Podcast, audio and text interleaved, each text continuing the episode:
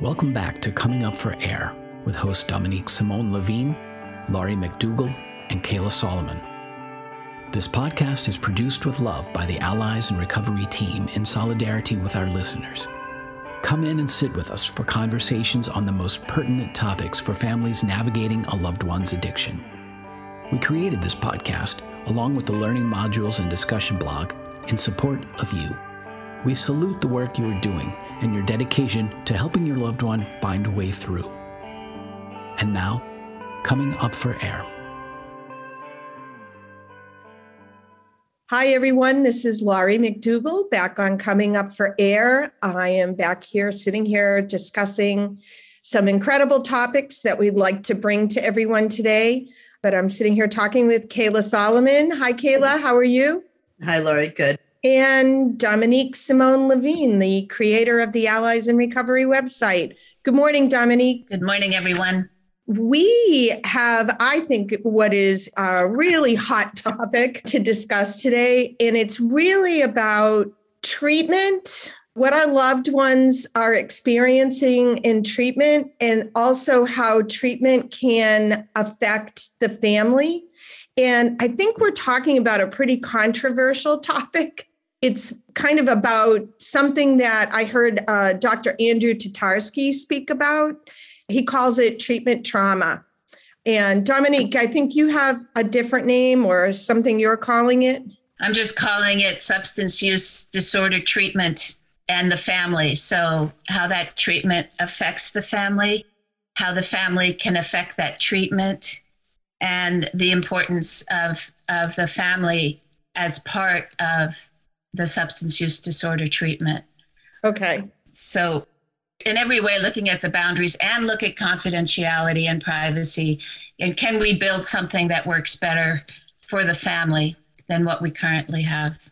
And how how the topic came up, how we started discussing this was I've come across a couple of families that have struggled with treatment encouraging families to do a couple of things. The first thing is is signing some kind of a contract that if their loved one during any part of the process of their treatment and recovery so it could be 30 days of treatment it also could be they're in a recovery home but being connected to this particular treatment treatment facility or the program that they have that if their loved one has a recurrence that the family member is going to cut off ties to them I've heard it multiple times where they've had to sign a contract.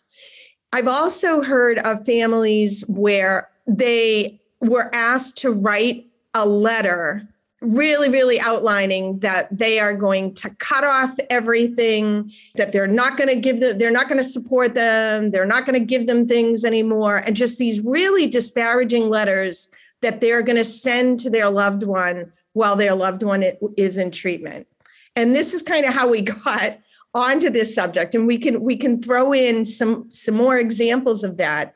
But i was saying how this is really counter counterintuitive. It's really it's something that i struggle with because in craft that's not what we're telling families right? We're telling them stay connected. Do not disconnect. And actually we talk about substance use disorder, like you've heard the term, the opposite of substance use disorder is connection. So, how is cutting off this connection a good thing? I don't think it is. And oftentimes, when families come to me with this, I feel like um, I'm helping them pick up the pieces and having to have to rebuild a relationship with their loved one because the reaction of the loved one is not very good. And I'm sure they're feeling shamed, they're feeling blamed, all of the things that we're really trying to change in craft is that no, we want to build a relationship and we want you to stay connected in a way that you can be compassionate and caring and still hold to your healthy boundaries. And I think that's the key because what you're describing is what I would consider an, an interventionist model, which is if you don't go to treatment, then the following things are going to happen. And often it's about cutting off connection, cutting off money, cutting off something in order to push the person to get into treatment. That's the frame of intervention. The other thing is that historically, treatment has been based on a punitive punishing model, which is based on we're going to break this person down because clearly what they've built is dysfunctional. And like Jenga, we're going to take it apart and basically collapse it to rubble. And then we will be building this person back up from scratch, which is a healthier way. And, and when you talked about when you started with this treatment trauma, often what happens with treatment trauma is this attempt to break somebody down is you're trying to break down somebody who's already filled with shame and low self-esteem so it feels like you see i'm not worth it the hopelessness gets bigger the worthlessness gets bigger so you're basically taking down somebody who's already broken down and it, it's not a good model for this so so what craft is about and what differentiates our model from this breaking down model and punitive model is we're working on connection and building so instead of waiting for somebody to be like down to rubble, we're trying to build people up while they're in any kind of function. And and I feel like what we're talking about is I think I'm pretty sure you mentioned this the boundaries because uh, there's two things that happen. One is that there's the boundaries that we create with our loved ones. You know, what are you willing to accept and what are you not willing to accept? And it's not about you're cutting them off. It's about what what are you okay with and and all the boundary work is what feels acceptable to you and what feels like it's pushing you to a point where it's intolerable or you're not okay and if you're not okay you get to create a boundary but we like to communicate it in a much more kind gentle open way and as i like to say based on your choices i will be making choices which is different from if you do this this is going to happen. It's different. The thing that also I think about this all the time is people are telling family members all the time, oh, you can't control the illness. You can't control it. You can't control it. You can't control it. And those words, what that says to me is so you need to stop being manipulative because that's what happens when you're trying to control something and control the outcome and determine how things are going to go. It's really about me trying to manipulate the situation so I can get out of it what I want. Right. So I'm going to go ahead and try and control the situation so that my loved one will stop using with good intentions. But what amazes me is that that's what everybody is telling the family member. The whole community treatment is like, you can't control it, and they're very forceful. So you need to separate, you need to split apart. But to me, it's like, but then you want to take it over. And by doing these things, you want to manipulate and control the person. Does that make sense? Because now you want to say if you don't do things the way we're telling you you have to do it and you have to do it exactly the way we're telling you that's the treatment facility or whatever treatment program it is then we're just going to cut you off. If you don't do it we're we're just going to cut you off. So to me it's like well but wait a minute. Isn't that what we're all trying to learn which is to accept each other, be with each other, and, and, create healthy boundaries and connection with one another. And the treatment facility thinks its the best way of doing that is cutting off the family on both ends, coming in the door when your loved one is being admitted, all of a sudden, rules, HIPAA, federal regulations, everything comes into play to block your ability to participate in the admissions process and in the information that's gathered in an assessment of how you're doing and what your needs are going to be through the process, that would be very nice. Okay, that would be extra. But at the other end, what happens is, and I just had this happen uh, seven, eight months ago with a young couple, and they were told basically if he did not step down from their residential program to their sober living program, he would no longer be able to access the regular treatments because both he and his wife wanted him to come home to the Boston area eh, where he had resources and you know was going to inevitably be back there setting up community she wrote us to say I don't know what to do. I, I'm feeling so guilty. I can't even go to work anymore because he's home. And we didn't do what they said. And they said he would relapse if he came home.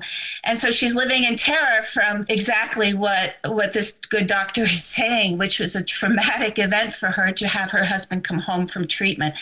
Eight months later, I happened to run into somebody who knows the mother in law, and they're doing very well.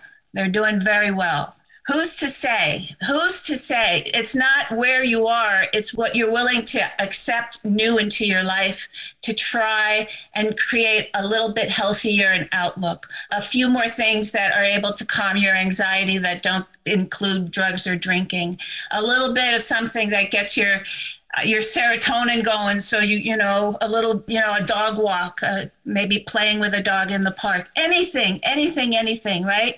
We're not looking for for a whole lot but it is connected and it is healthy for them. And so it's all these these sort of continuums sick you know diseased not diseased ill well not recovered recovered. And instead it's it's a spectrum right? And and we're all going to land where we're going to land given the best options that can be provided us. That's the only thing i say as somebody informally with with a pretty severe addiction problem is i love folks who gave me options. Here you go. When you're ready boom We've got Hazelden opened up. We can do this for third. In the days where it was 28 day, 28 day detox treatment programs, I was actually going to go away to treatment. Turned out to be 15 years before I ever got really sober, right? Insurance fell apart and all of it fell apart, but it was it was people giving me options that was giving me the courage to even consider it. When you were ready. And I have a major problem with treatment telling someone, and this did happen with my son as well, where he was told that if he left, he would relapse. And we were told that as well. And I'm like, one, that is such a horrible thing to be telling somebody, especially when you're struggling with all of this stuff and you're in early recovery. And I remember all I could think of was, oh, what is it when you when you make a prediction come true? Oh, you're basically planting the seed. Yeah, they're planting the seed. They're telling him he's going to relapse. Like, what are you doing? And you don't know that. But what an awful thing to be telling someone. And then the other thing that really bothers me is the treatment facility cutting someone off when they have a recurrence, because my thoughts are they're exhibiting symptoms of an illness. the exact nature of the illness and now you're going to cut them off from treatment? No let's not cut them off. Even if you refer them somewhere else or you know put them in a different path or try and find something that that person can go ahead and grab a hold of that might move them in a, in a more positive direction but don't cut them off. In defense of treatment in my experience evaluating treatment programs for 25 years in the Northeast. Uh, most programs do a very good job if somebody ends up active in, in their home, in their in their residential environment, especially. They move them into more intensive levels of care. I've seen that get very sloppy with the pandemic because the more intensive levels of care just don't exist.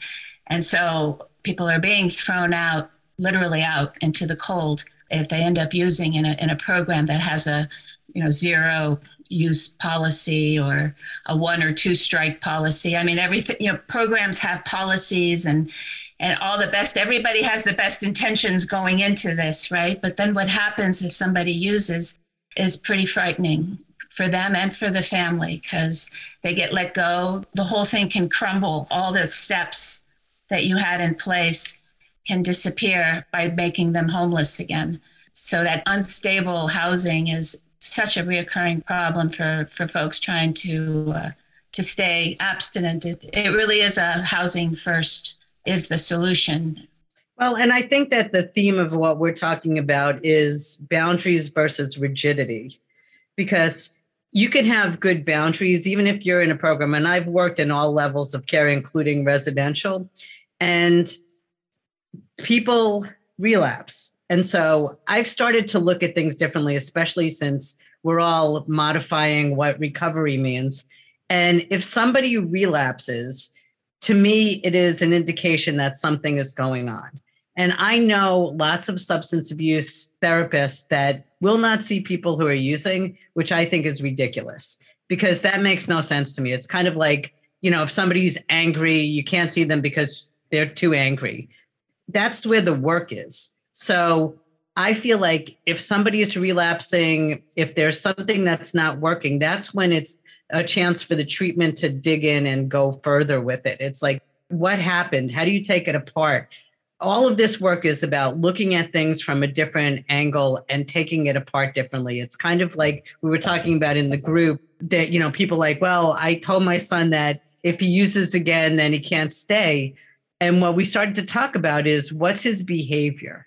you know what is his behavior? Is he cooperating? Is he communicating? Is he moving forward? Is he engaging with you? And if if that's still happening that's an opportunity. So i feel like we need to look at all of this in terms of opportunity not crisis.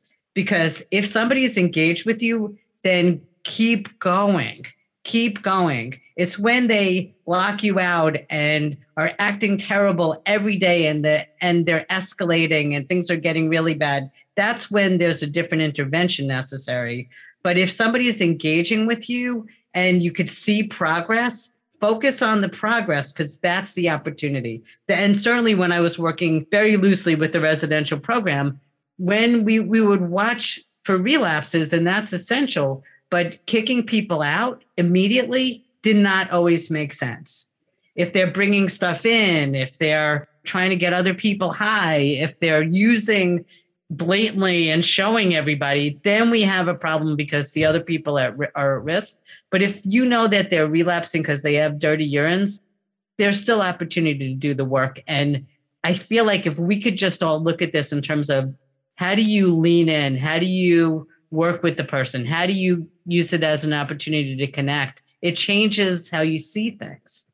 And only if the system is integrated sufficiently that the residential program has a contract to do the clinical work of digging in with their resident at the moment of relapse and has the, the, the staff power to really provide that clinical support families will tell you it's like that person is two weeks away across town on a bus. And so for now, he's out until he can get, meet up with his therapist, who then has to write some letter.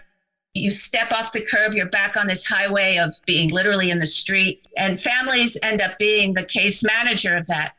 They have to understand the treatment system. They have to understand how the releases work and what you can do to get that treatment system to work with you, as such as get your loved one to sign a release that says the treatment program will talk to you and on what level.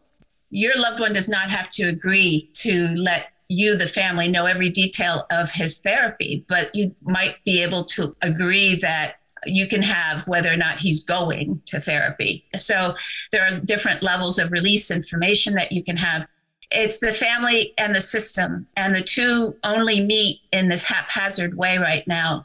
And craft in every way is involved in trying to soften the edges of this, including, I think, doing a good job of helping our families evaluate whether they can have their loved one home or not we've spoken a lot in recent months of you know them leaving treatment and being able to come home. And i think what we might do is talk a little more about when they can't come home for one reason or another.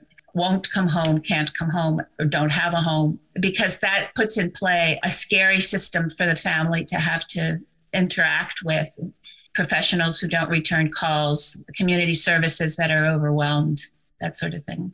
It's a huge problem right now in particular. I mean, it was a problem before, but now it's just like tenfold a problem. I don't know in the past year of one person that's been accepted into treatment the day that they went to the emergency room. They're almost always sent home four hours later and they're put on a waiting list and it could be up to a month before they're getting into you can get medication assisted treatment same day. Walk into an urgent care in, in maine and come out or new hampshire it was i was following this family and walk out with an appointment four hours later to uh, a suboxone clinic. So for medication assisted treatment that seems to be leading all treatments right now again, we're talking pretty much for opioids, um, not so much for alcohol, which we should be pushing more because there are some effective treatments like naltrexone for, for alcohol. No, no, I hear you. I hear you. But there's also, there's no beds. And there are people that would like to go in and stay and feel they need a higher level of treatment and there's no beds. Great, right. Medication first.